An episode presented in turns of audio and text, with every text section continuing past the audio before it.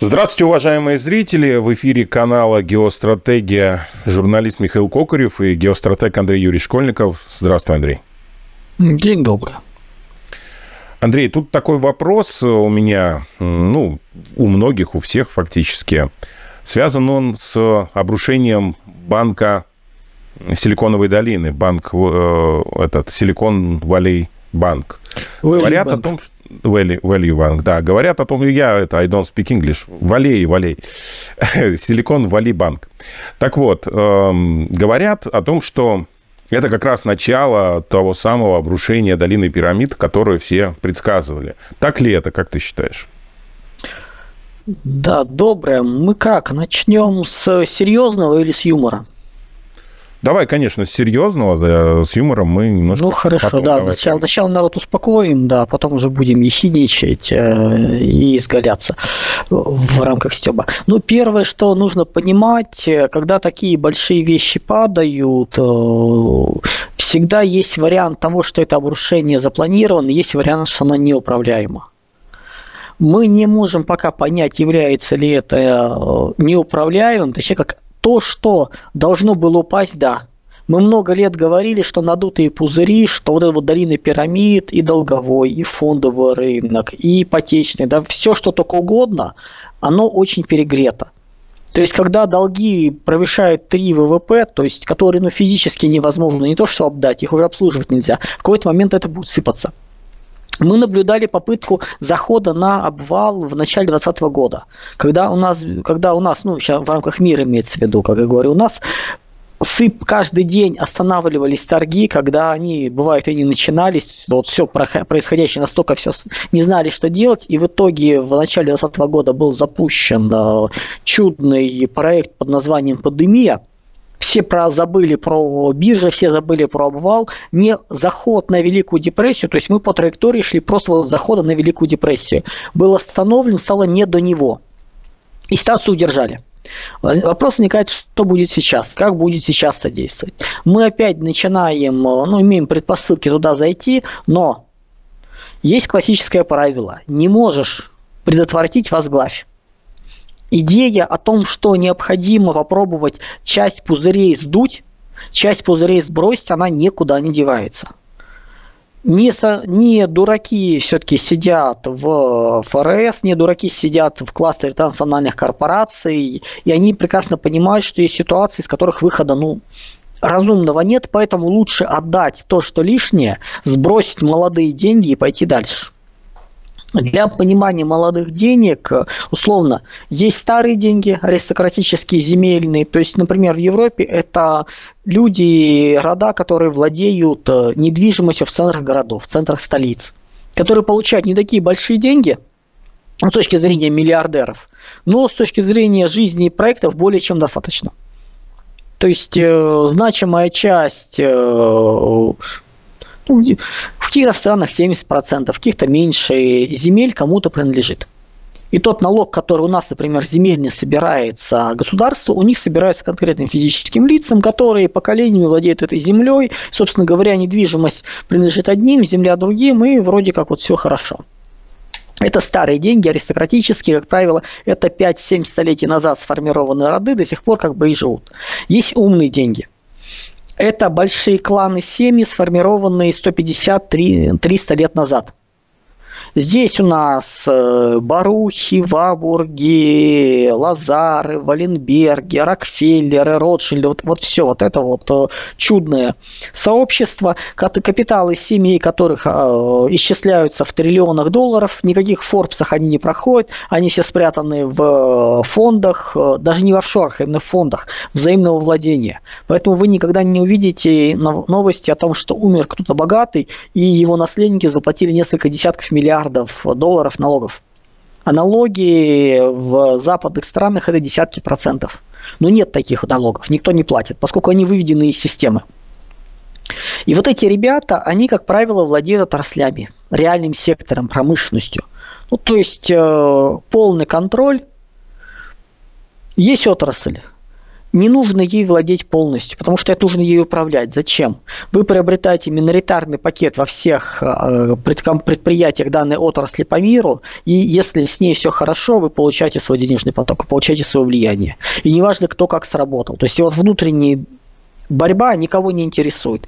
Плюс для этого при наличии всего лишь там блокирующего или миноритарного пакета нет необходимости влезать в оперативное управление.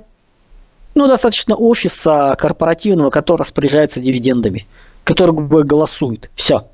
Ну, плюс ресурсы направляются на поддержку удержания отрасли в целом. Вот это вот умные деньги. А есть молодые деньги. Это последние десятилетия. Созданы большие капиталы, десятки, там, сотни миллиардов на непонятно чем.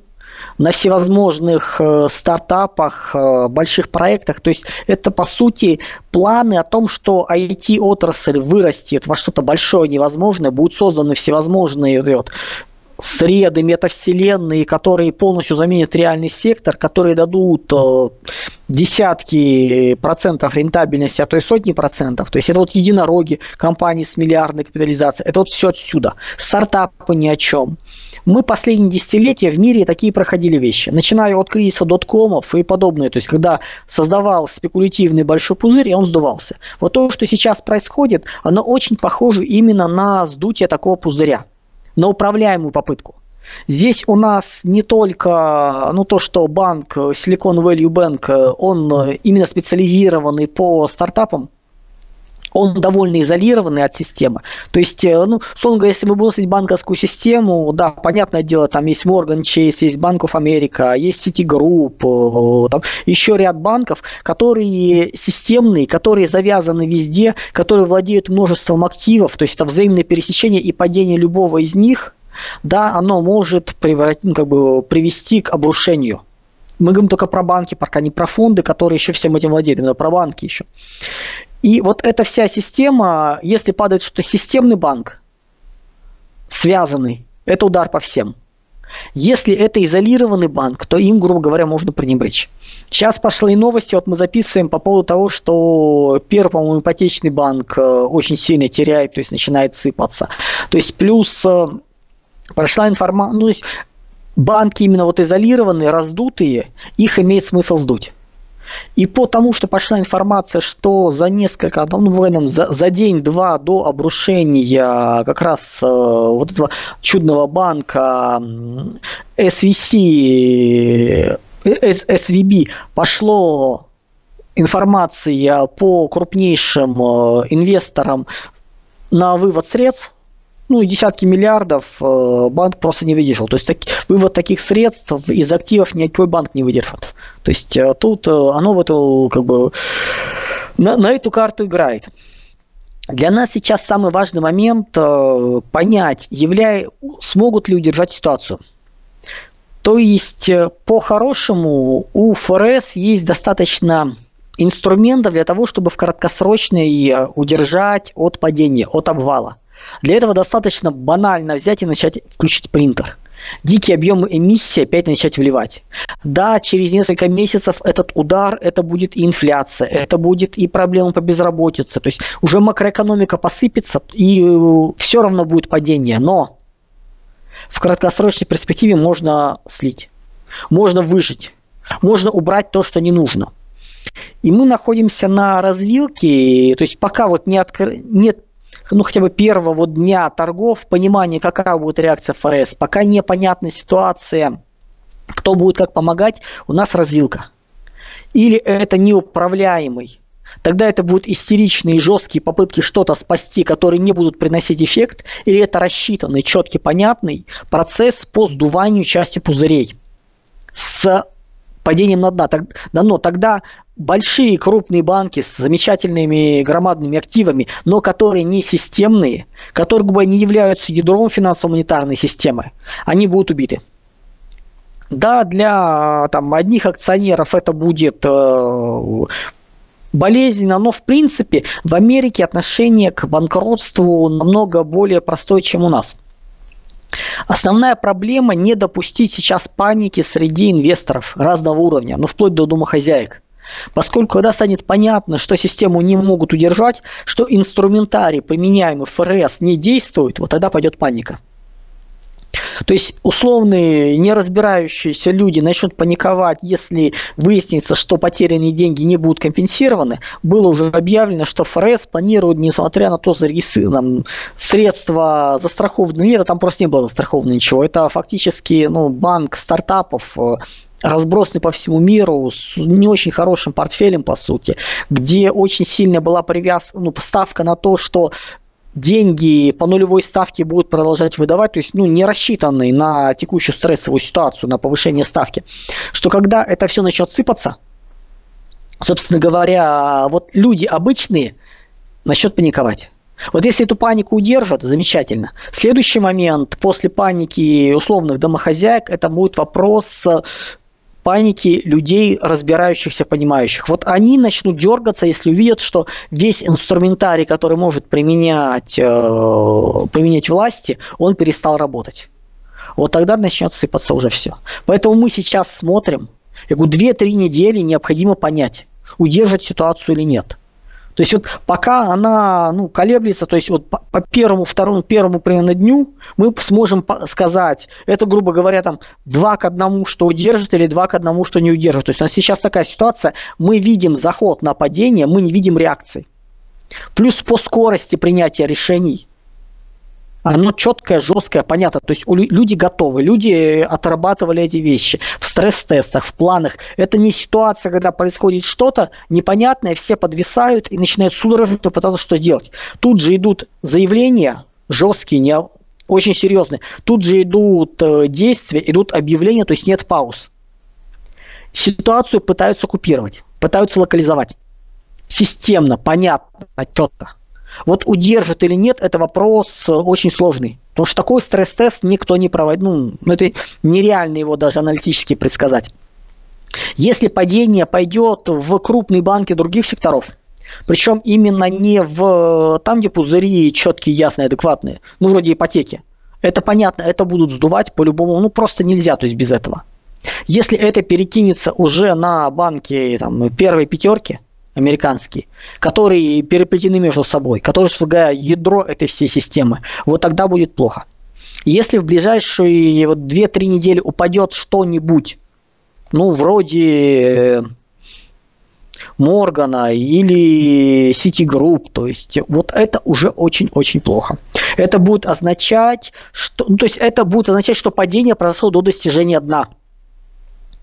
В логике, которая сейчас происходит, самый такой очевидный вариант – начать ронять, уничтожать все, что подлежит под списанию, то есть то, что приговорили уже.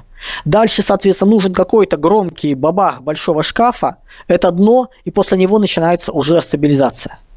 Фактически, если что-то большое, системное упадет до того, как зачистили все, это значит, что контроль утерян. Это значит, что действуют ситуационно и не знают, как с этим справиться. Пока к этому захода нет, поэтому не нужно доставать поставленную бутылку коньяка, которая называется «В ожидании долины пирамид». Пока давайте подождем. 2-3 недели еще все возможно, еще не начали действовать, не начали работать. Если, соответственно, ситуация начинает выходить из-под контроля, мы еще увидим неэкономические методы. Не забывай, мир очень связан.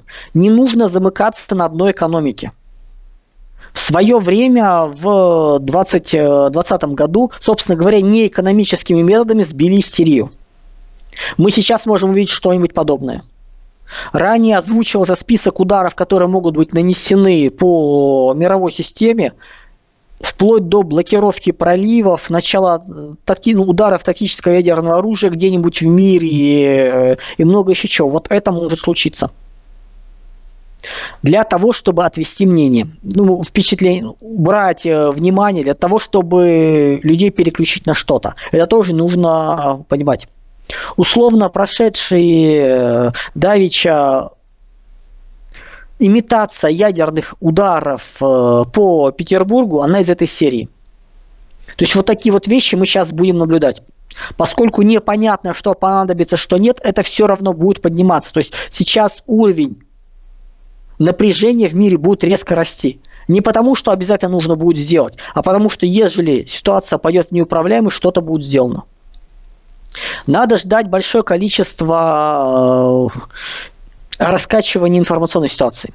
Ну, вроде как Bloomberg заявил, что по неназванному источнику где-то в Индии кто-то с кем-то переговорил, что Индия не собирается нарушать. То есть вот одна бабка сказала другой, пересказала третий, и это пошло в одно из самых масштабных, значимых информационных агентств мира.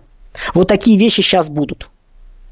Сейчас будет попытка раскачать ситуацию, чтобы перейти внимание. Без этого никуда не уйдем. Ну и, собственно говоря, не нужно ждать, что противостояние внутри Америки между там республиканцами и демократами на что повлияет. Не нужно пытаться искать в этом противоречие между финансистами там, и цифровиками, и айтишниками. Это разная логика. Сейчас проблема общая. Будет консенсус элит, будут ее гасить. Видимая картинка борьбы, объявление о том, что все сейчас будет падать, то есть это раскачивание лодки. Сейчас этого будут пытаться избежать. Да, если увидят, что ситуация неудерживаемая, тогда будут качать. Понятное дело, что сейчас уже пошла, пошли информация, проверить достоверно не можем, что к этому имеют отношение, к тому, что ситуация здесь сейчас отдельные банкиры начинают проводить параллели связи их с разными политиками, вроде Дональда Трампа. Все возможно. Попытка управляемого обрушения, она просматривается логично, но будет ли оно управляемо, мы не знаем. Поэтому смотрим, наблюдаем, в ближайшие 2-3 недели мы поймем. То есть пока не нужно радоваться, пока не нужно пить за упокой финансовой системы монетарной, еще рано. Возможности выйти из этого у них есть. Да, большие банки падают, большая система будет падать, но... неоткровенные дураки там сидят, и они должны были это отработать. Андрей Юрьевич, если еще глянуть на суть, там же трамповский главный спонсор, да, наяривал непосредственно вот этот банк вместе с JP Morgan, то можно ли это рассматривать именно как вот в том числе такая хитрая попытка ударить по демократам через их вот эти стартапный банк? Ну, не совсем по демократам. Плюс есть лечение, побочка, после которого в разы болезненнее, чем болезнь. Наносить такие удары, не понимая, контролируешь ты систему или нет, не будучи, грубо говоря, не имея консенсус по ее управлению и не имея возможности управлять, но это поставить себя под удар, вопрос, выживет или нет. То есть, грубо говоря, это вопрос уже будет идти о физическом устранении конкретных лиц. Да, все, называется, я думаю, слышали про то, как Сорос делал свои капиталы, играя против фунта в свое время, спекулируя, но все-таки Британия и корпорации международные, с одной стороны, глобалисты, а с другой стороны, внутриамериканская сила начинает убивать систему внутри Америки. Это очень рискованно. То есть, моделирование такой ситуации и понимание, что других вариантов нет, это болезненная вещь. То есть, по сути, это возможно было сделать в том случае, если бы тот же Трамп понимал, что Америка отцов-основателей не имеет возможности выжить. В принципе, так оно и есть. Он может это сделать. Силы, стоящие за ним, могли это сотворить.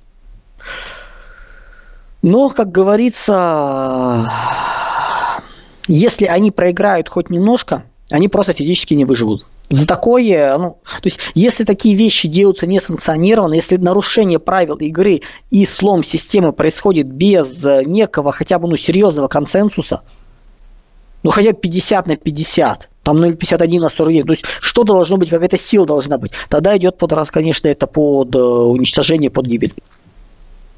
Это слишком серьезная игра, это слишком опасно, но это... тут сложно даже примеры привести. То есть, это игра в рамках всего мира с обрушением. Это даже не Кутузов, оставляющий Москву. Это в разы более сложное решение. Серьезно. Сегодня Трамп уже заявил, что на самом деле Байден – это новый Гувер, и Америку ждет больше депрессия, чем была вот та самая великая, так что обозваться он уже обозвал, как мог. Тут, с другой стороны, еще можно же глянуть на тему, что если, допустим, у них начинает нагнетать, то ну, вот эта вся ситуация, то, допустим, демократы, они либо будут спасать этот банк в том числе, или не будут. Ну, вот тут, опять же, по-моему, вчера Байден заявил, что вкладчики получат свои вклады там какого-то 13 марта, по-моему, то есть сегодняшнего дня. Это действительно спасение или не спасение? То есть понимают ли они, что на самом деле пирамида все равно рушится, и слава богу. И сейчас нужно просто как-то пересидеть и подготовиться к выборам. Или на самом деле все произойдет внезапно, и вот эти власти не осознают, что происходит принципиально вот с их системой? То, что сейчас происходит, горизонт этого планирования, даже не дни, а уже по некоторым вопросам часы. Вопрос выборов 13 марта 2023 года, вопрос выборов ноября 2024 года в данном вопросе, это вопрос не то, что вторичный, это вопрос в принципе никого не интересующий. То есть сейчас может ситуация случиться, что Америка в текущем виде исчезнет к тому времени. То есть, если не удержать ситуацию, если запустить сейчас обвал долины пирамид с разрушением глобальной связанности, с обрушением всей системы, тогда, может быть, просто через год Америки уже в таком вот виде не будет, уже ее вся система порушится. Глобальная так точно. Поэтому, ну, это очень рисковая вещь, и пойти на нее можно только, или если ты, ну, планируешь на множество ходов вперед, и фактически такой большой, такой сверхсущество, суперкомпьютер, который это может рассчитать, если случайные процессы, или ты четко понимаешь, что тебя устраивает оба варианта. Ну, еще третий вариант, если идиоты, ну, как бы, мы его тоже сбрасывать не будем, называется фактор идиотизма, убирать не надо. Но запуская подобные серьезные шаги, все-таки нужно понимать, что ты делаешь, если не получается, если срывается. А что делать, если сейчас происходит обвал всего финансового сектора, запускается сценарий Великой депрессии? Ну, друзья, давайте так, это вариант выживаемости, физической выживаемости. То есть, как бы тут по-другому никак. Хорошо. Слишком временные горизонты. Плюс, да, знаешь, что еще? Давай поговорим еще о России. Как я думаю, большинство интересует все-таки, что у нас будет. Ну, уже вопросы появились, сейчас я перебью тебя, Андрей, уже вопросы появились о том, что будет с долларом, если он обесценится по отношению к золоту до 5000 за унцию, при этом что будет еще с арабскими деньгами. Ну, то есть прямой эфир, ответы на вопросы, по-моему, нужно возобновить эту традицию, но это попозже решим, уважаемые зрители. Ну, это на канале Геостратег, телеграм-канале, у меня есть рубрика ответов на вопросы, постоянно, еженедельно, я это все разгребаю. То есть там, ну, как бы это все есть, да. Те, кто готовы прослушать аудио, вот мы же даем ссылочки там. Зайдите geostrategia.mave.digital, по-моему, вот. Там я также выкладываю ответ на вопросы в аудиорежиме, те самые. Так что да, давай о России. По России. Первое что? Последний год... Он на самом деле для нас как за счастье, поскольку мы практически отключились от международной валютной системы. То есть у нас все, что только можно, от нее отключено, именно от финансовой. Да, торговля ведется, никуда она не девается, она стала меньше, сменилась ее структура, но мы фактически выведены из этой системы. Поэтому ее обрушение, ее обвал к нам напрямую не перекатится. Да, по мере разрушения экономики на Западе мы будем получать проблемы, но напрямую именно с точки зрения финансово-монетарных инструментов влияния не будет серьезного, ощущаемого простым населением. Тут другой момент. Все мы помним ситуацию с сахаром, когда куча не очень адекватного населения бросилась скупать сахар. Вот это может быть. Паника на пустом месте, паника из серии «а на всякий случай», вот она случится. Вот такие вещи будут ловиться. Вот от этого мы никуда не уйдем, плюс это сейчас будет очень серьезно раскачиваться ребятами с той стороны, линии, называется, боевого столкновения. Это обязательно будет. То есть ждите, сейчас опять начнут, то они тут сотрудники безопасности банка, то еще как они представляются, то, блин, милиционеры полицейские. Вот это все сейчас полезет. не паниковать, понимать, что, ну, в принципе, допустить дефолта, допустить банкротства рублевых банков, которые отсечены от валюты внутри страны, то есть, грубо говоря, в рублевый, ну, это очень надо постараться. Это 98 год, когда Россия допустила дефолт в национальной валюте по внутренним обязательствам. Ну, что за дикость? Вот примерно такое. Если бы были те же самые принципы, как были предыдущие годы, такое могло створить. Сейчас мы понимаем, что все-таки люди, которые держат руку на пульсе финансово-экономической политики, которые в большей степени макроэкономисты, ну, такого маразма они, ну, не должны дойти. То есть это допускать сейчас банкротство банков в рублях всегда можно допечатать. Да, это будет инфляция, это будут макроэкономические проблемы через несколько месяцев. Но сейчас здесь сейчас решить, а потом называется разгребать проблемы, всяко называется лучше и проще. Поэтому я бы не ждал именно резкого изменения у нас. Да, вторичные действия, когда там все начнет сыпаться, ну, если, ну, говорится, ситуация неконтролируема, мы получим. Но это будет не чуть позже. Это будет следствие разрушения экономических цепочек, системы поставки. То есть вот таких вот вещей, да, это возможно, но не сразу.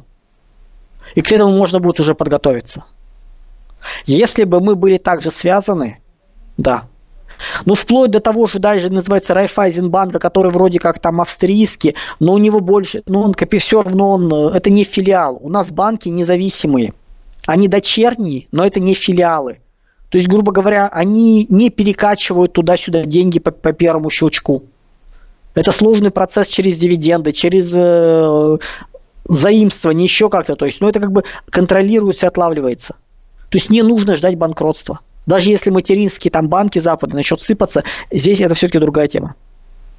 Поэтому наблюдаем, смотрим, думаем, будет ли эта ситуация управляемая или нет. Это, думаю, в ближайшие вот, ну, ждем 2-3 недели, и мы поймем, управляемая ситуация или нет. Быстро не нужно. Не нужно пытаться сейчас бежать впереди паровоза. У них слишком много инструментов, слишком большая инерция систем. Она не рассыпается сама по себе. То есть давайте вот как-то вот, ну, не заниматься алармизмом и пытаться во всем увидеть, мы так долго обещали, сейчас это произойдет. Нет, друзья, пока ситуация управляема. Ну и, по крайней мере, нет знаков того, что она перестала быть управляемой. По валюте. Тут все очень непросто по одной простой и веселой причине, что... Есть риск того, что Америка просто возьмет и уничтожит долларовую массу за пределами США. Провести денежную реформу, жестко зафиксировать, вполне реально. То есть так отсечь. Если ситуация будет идти по грубому, по жесткому варианту, это вполне может быть. Но это уже вариант, когда, ну, терять уже нечего. Ну, то есть вот параллельно и этот контур убить, это они могут. Скорее всего, будет много более мягче. Первое время начнут падать все вторичные валюты, будут расти доллар, будут расти, соответственно, золото. Потому что пока его сейчас будут пытаться все держать бумагой, но по мере нарастания паники реальные товары сейчас должны полезть вверх. Ликвидные товары. Попытка вот эти фантики перевести во что-то реальное. Вот это сейчас пойдет волна. Соответственно, ежели мы видим, что мировая финансово-экономическая система падает, доллар превращается в фантик. Ну, то есть, по мере обрушения крупных банков, системных банков, из доллара нужно будет выходить. Желательно в нем сейчас не оставлять ничего особо многого. Причем доллар, евро, иена здесь без разницы. Идеально, конечно, что-то материальное. Если у вас есть, например, ну, бизнес, ну, закупитесь под него, пока есть возможность, там, запчасти какие-то, сырье, материал, то есть вот это вот все, что вам нужно будет для производства. Есть, соответственно, какие-то запасы, ну, доллары, евро, в принципе, последний год мы от них потихоньку избавлялись, но процесс можно чуть ускорить. Не прямо здесь сейчас, все-таки пока как бы ситуация выглядит как, ну, которую можно будет взять под контроль, не так все страшно, поэтому пока ждем. По соотношению курсов в среднем, понятно, что будут колебания, дергания, но в среднем сроке, то есть если смотреть, доллар будет выше и все остальное ниже, даже если будет дикая эмиссия, по причине того, что из второстепенных, третьестепенных активов будут вытягивать все в доллары. У всех кредиты в долларах. Или привязаны к ним, или связаны к ним через какие-то системы. То есть все равно это более важно. Основные активы метрополии – это доллар. Поэтому здесь тоже смотрим. Пытаться сейчас стать рантье не выйдет. То есть просто взять деньги, снять их, положить в банки. Нет, во-первых, банки могут грохнуться, во-вторых, все равно будут какие-то реформы, все равно будет балдание. Даже если ситуацию удерживают, быть рантье в современном мире не получится. Плюс в ближайшие недели, месяцы очень серьезно начнутся разбросы в ценах продажи покупки. По золоту, на него сейчас будет очень серьезное давление по росту цен, но его все равно будут пытаться держать вниз, чтобы просто в него не побежали. Плюс те деньги, которые сейчас из пузырей будут выводить, ну, собственно говоря, то, что произошло с Silicon Valley Bank, когда представители крупных инвестбанков начали за несколько дней обращаться к крупным клиентам с прямой речью о том, что, ребят, переводите деньги оттуда к нам, это будет нормой. Из одних пузырей перекачивают в другие, те сдувают. Чем дальше человек находится от лиц, принимающих решения, от центра, тем больше вероятность, что им пожертвуют. То есть сейчас будут просто жертвовать разными людьми. Потихоньку, то есть это будет логика, когда долина пирамид нужно убирать, но просто ее сразу обвалить нет, хочется ее как-то управляемо. Поэтому будет логика, вот здесь сейчас будет обвал, все оттуда бежим. Вот кто успел, прибегает в такую вот тихую гавань. Дальше меняется система, говорит, нет, теперь тихая гавань другая. Часть убежала, а тут их у гавань убивают. Ну и если по итогам всего падения процентов 10 останется, ну это хороший вариант, именно активов живых. Как правило, все, что связано с материальным миром, да, материальным сектором, все виртуальное будет уничтожаться. Вывести сейчас деньги во что-то, ну это не в кэш даже. Нужно что-то купить, но проблема в том, что сейчас никто ничего серьезного, важного не продаст. Ну, я так понимаю, это не касается нас, как обычных граждан, вот, так что, в принципе, абсолютно не важно, что у нас там. Вот это предприятие касается. Что делать, да, то есть, ну, у которых есть деньги, спрашивают просто в комментариях. Куда ну, то, что мы уже это говорили, в золото. Самое очевидное сейчас золото, но я не думаю, что особо его продажи сейчас застопорятся и по ломбардам, и по там, монетам, слиткам, это все сейчас останавливаться будет. Но поскольку это настолько очевидный вариант, куда все двигаться, посмотрите, в свое время в стоп-листе по золоту я давал критерии актива, ну, который более-менее ликвидный на в кризис катастрофы. Конкретно под себя посмотрите.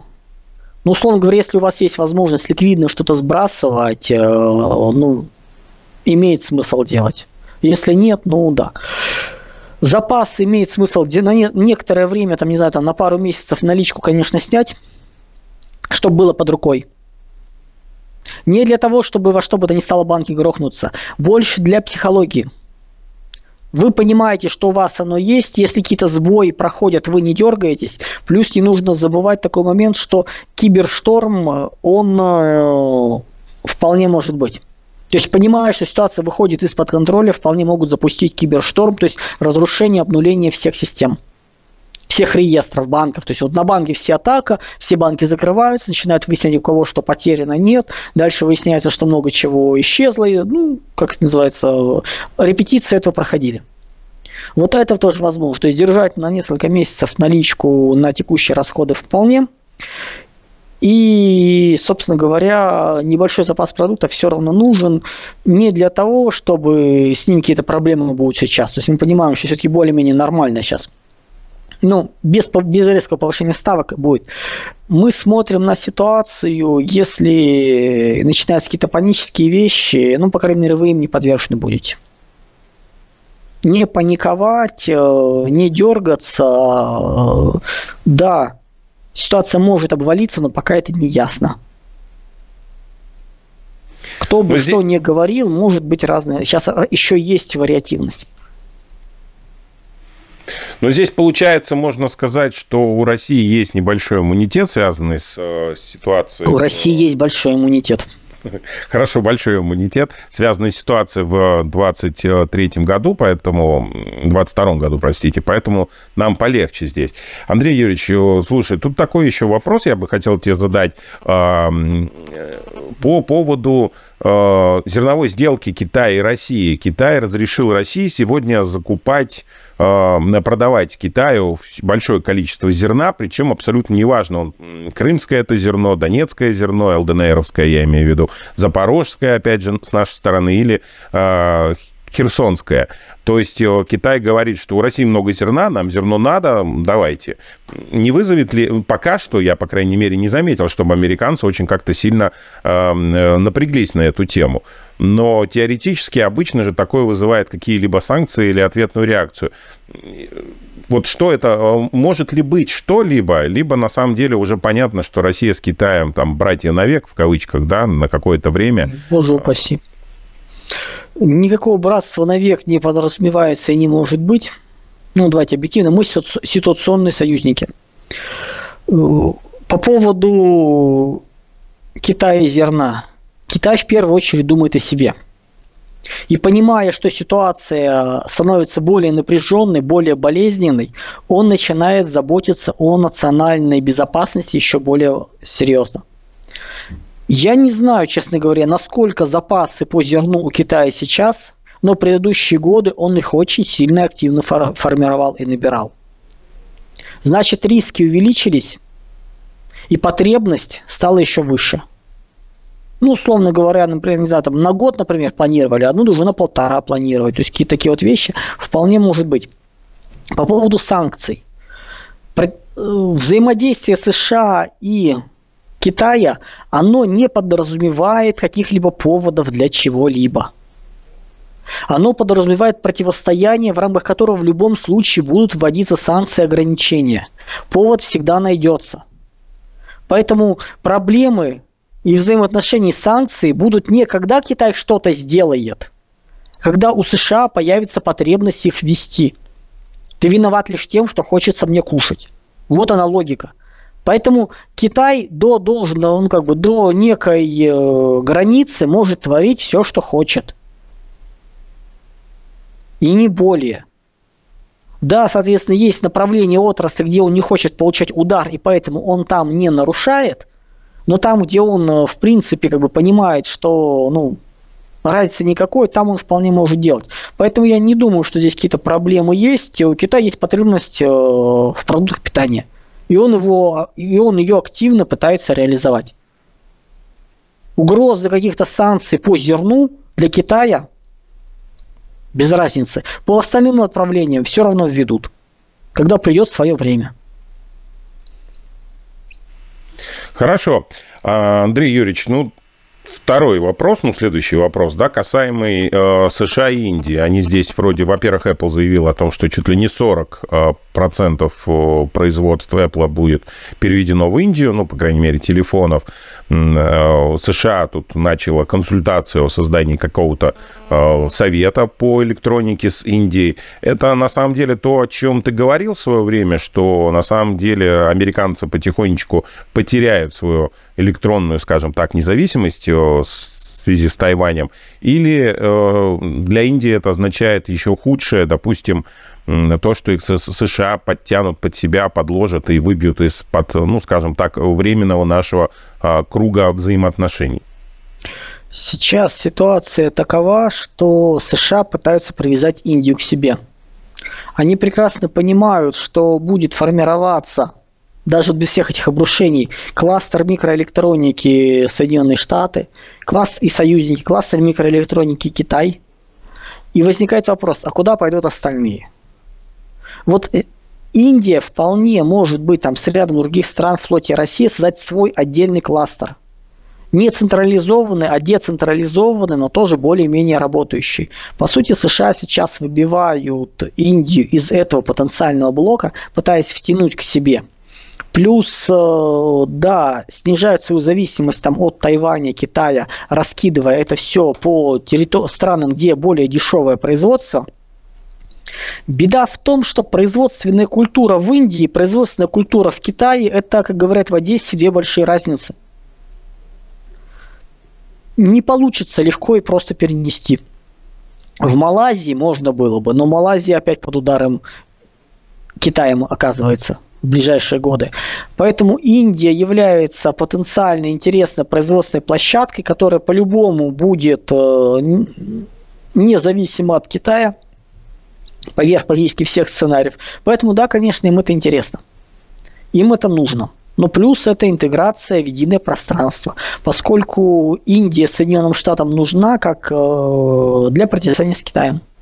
Китай для них более важный противник, чем Россия. Причем в разы более важный, чисто субъективно по отношениям. Спасибо большое. Ну, у меня-то, в принципе, вопросов не осталось. Все ясно в общих чертах и зрителю, я думаю, что тоже нашему все понятно. Но те, кто хочет задать еще какие-то дополнительные вопросы, обязательно подпишитесь на телеграм-канал Андрея Юрьевича. Ссылочка в описании есть. Заходите.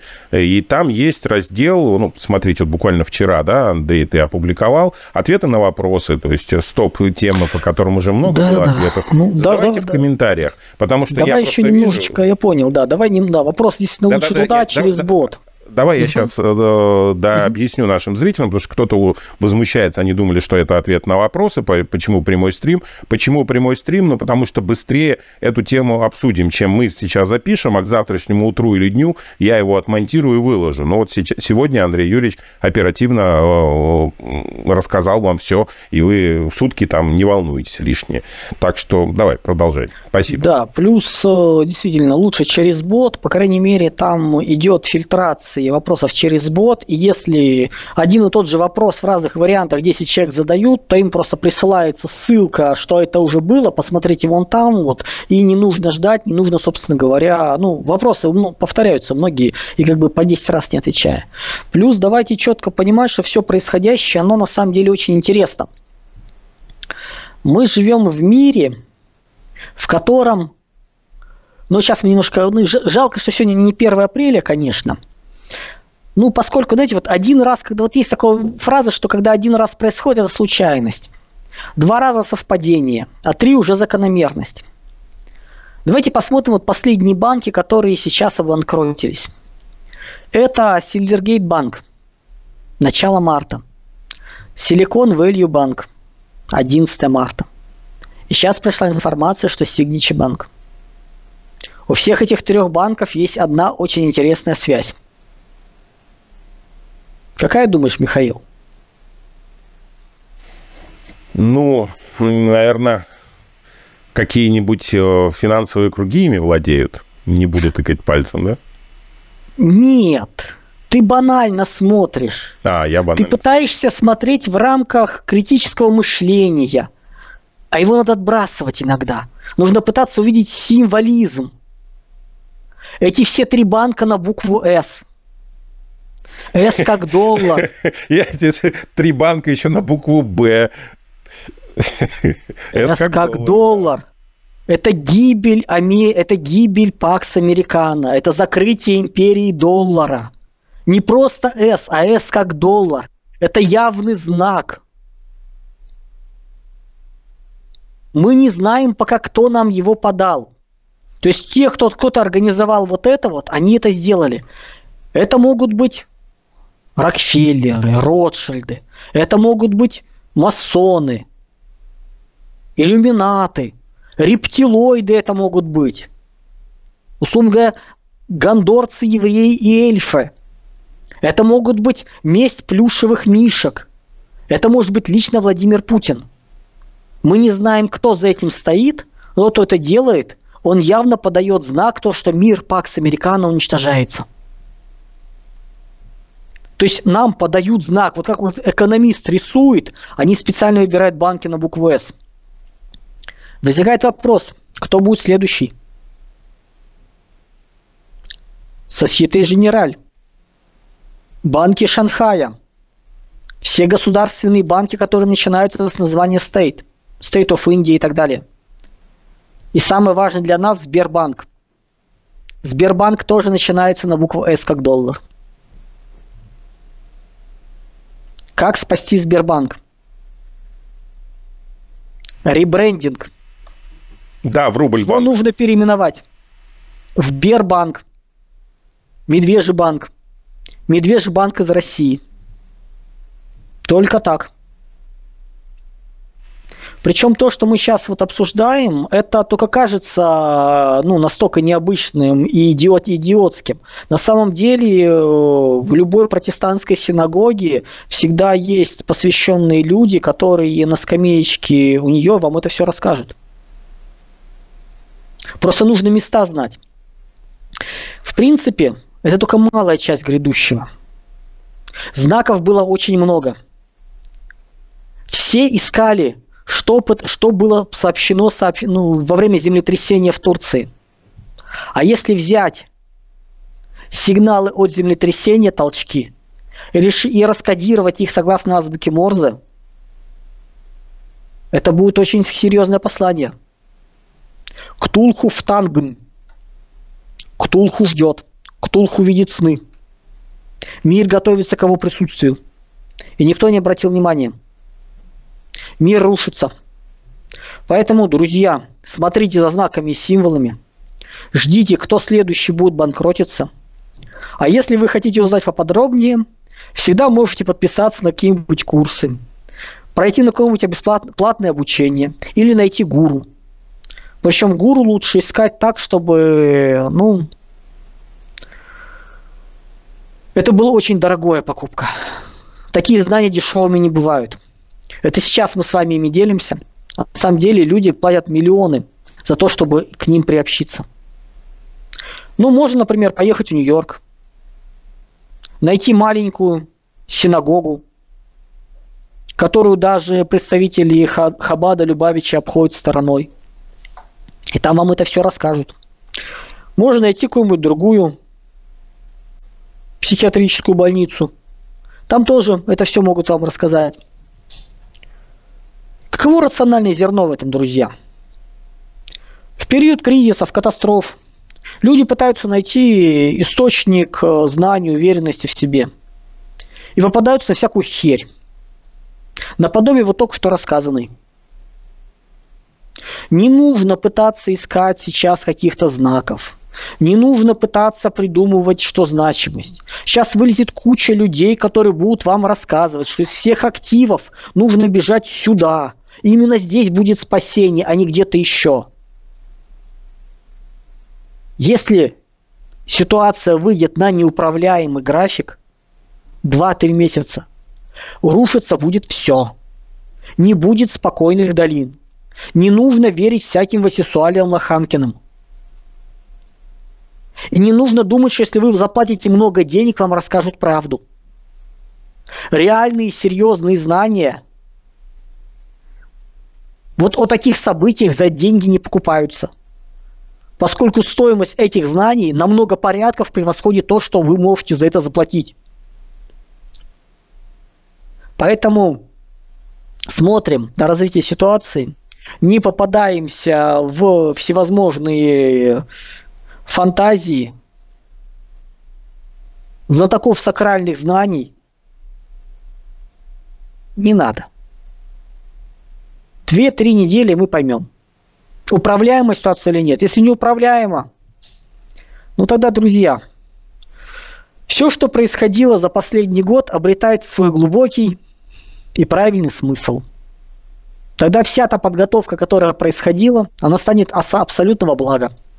Если ситуацию держат, значит, будем смотреть о глубине падения и понимать дальнейшие действия. Плюс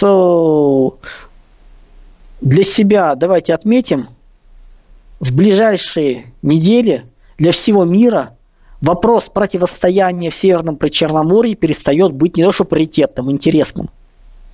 Если даже сейчас откроете, до того, как пошли новости, крупнейшие аналитические институты Соединенных Штатов, Вы не увидите там на первом... Там куча внутренних проблем. Там немножко про события в Северном Причерноморье. Начинаются какие-то события против Китая, но это уже не первая полоса. Вот сейчас это все нафиг будет уходить. Поэтому... Очень бы, честно говоря, уже хотелось бы, чтобы это все наконец завалилось. Но пока как бы порадовать нечем по причине того, что ситуация еще не показала себя как неконтролируемой. Так что улыбаемся и машем. Ну, я хочу еще добавить свои 2 ломаных цента. Вот он мне помогает, представитель темного властелина. Не будем тыкать пальцем, как его зовут. Я имею в виду темного властелина. Вот, который конкретно согласен с Андреем Юрьевичем. Вот. Просто в комментариях уже начали задавать вопросы там, с квадратными глазами. А стёп ли это? Это что такое? Это что несет Андрей Юрьевич? В общем, напугал ты сейчас. Было предупреждение, что это стёп. Что не нужно, не надо расшифровывать землетрясения в Турции. Ну, не надо. Давайте понимать, что каждый, ну, фактически, вот ближайшие дни, чуть ли не каждый час ситуация будет меняться. Не, переименовать Сбербанк в Бербанк, в Медвежий банк, да, это здорово. Но это, по крайней мере, весело. Это всяко интереснее, чем Сбербанк и Сбер. Бербанк. Причем это как бы интересно, сакральный символ. Представляете, сколько ребрендинга. С вот этого вот зеленого везде медведя рисовать, расставлять. Какой заказ будет у резчиков по дереву, которые в каждый офис будут из пней вырезать мишек? С мешком в зубах. Это ж поддержка национальных промыслов. Ну, я давеча был в Башкирии, там такие шикарные мишки вырезанные из дерева были из пней. То есть здорово. Это ж... Так что... Давайте, да, все-таки не пытаться очень серьезно воспринимать ситуацию. Благодаря операции в Северном Причерноморье скорость нашего выламывания из международной системы финансово-экономической, но оказалась раньше сроков, быстрее. И дай бог, чтобы это все было использовано, а для этого нужно, чтобы все-таки ситуация наконец упала. Но пока мы не можем это сказать достоверно. Шанс выкрутиться очень неплохой. Слишком это все похоже пока на попытку управляемого сброса, сдутия всякой гадости, убора части пузырей. Ну, посмотрим. Спасибо большое, Андрей. Спасибо зрителям, что смотрели. Там телеграм-канал. Обязательно подписывайтесь. Все по ссылке в описании имеется. Заходите. Заходите в аудио статьи послушать, да, ну, в аудиоверсию. Там же ссылочка, все это есть. Вот для тех, кто, кому удобно смотреть, слушать YouTube, а не смотреть его, ну, как вариант, да. Вот. Спасибо, Андрей, за такой глубокий детальный прямой эфир, где мы обсудили, в принципе, всю сегодняшнюю ситуацию, еще раз обновили вот прогнозы на будущее. Что, кстати, касается интерпретации вот этих вот землетрясения в Турции и прочих техногенных катастроф, здесь в данном случае мне понравилось, как Переслегин уточнил, напомнив, что ну, просто может увеличиваться разное количество различных техногенных и не только катастроф, как это было в конце Советского Союза, который просто поможет завалить ту или иную систему. Вот и все. Поэтому здесь не досмотрели, там что-то произошло, тут система вышла из-под контроля, и все. И поехали дальше. Так что вполне возможно, что это есть, но считать это каким-то рукотворным или каким-то специальным, мне кажется, не стоит. То есть вариант просыпающегося Ктулху, Михаил, тебя не устраивает, да? По степени маразма. А разговоры о том, что природа, не знаю, там, высшие силы помогают и начинают все дружно ломать, ладно. Не-не-не, не высшие силы здесь, Дан, я не защищаю Переслегина, я просто иногда на своем опыте тоже замечаю. Я в общем, знаешь, бывает момент, когда валится все с рук, вот пошло, и ты думаешь, за что хвататься. Вот примерно то же самое ты там. Тут нужно просто сесть, выдохнуть, успокоиться и начать разгребать это все. А обычно человек начинает бегать, хвататься, и не хватит сил ни на что.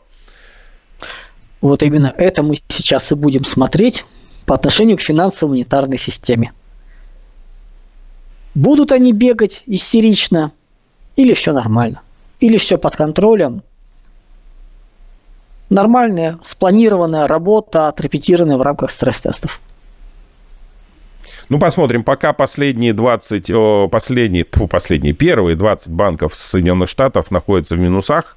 Сегодня они терпят убытки, но это пока акции. Я думаю, что сегодня Байден выступит и всем скажет, что все нормально. Это всего лишь частный случай. У нас Эльвира Сахибзадовна так любила у банков в свое время забирать лицензии. Ничего страшного, там ничего не произошло. Ну, просто разобрали просто не вписались в рынок. Да-да-да.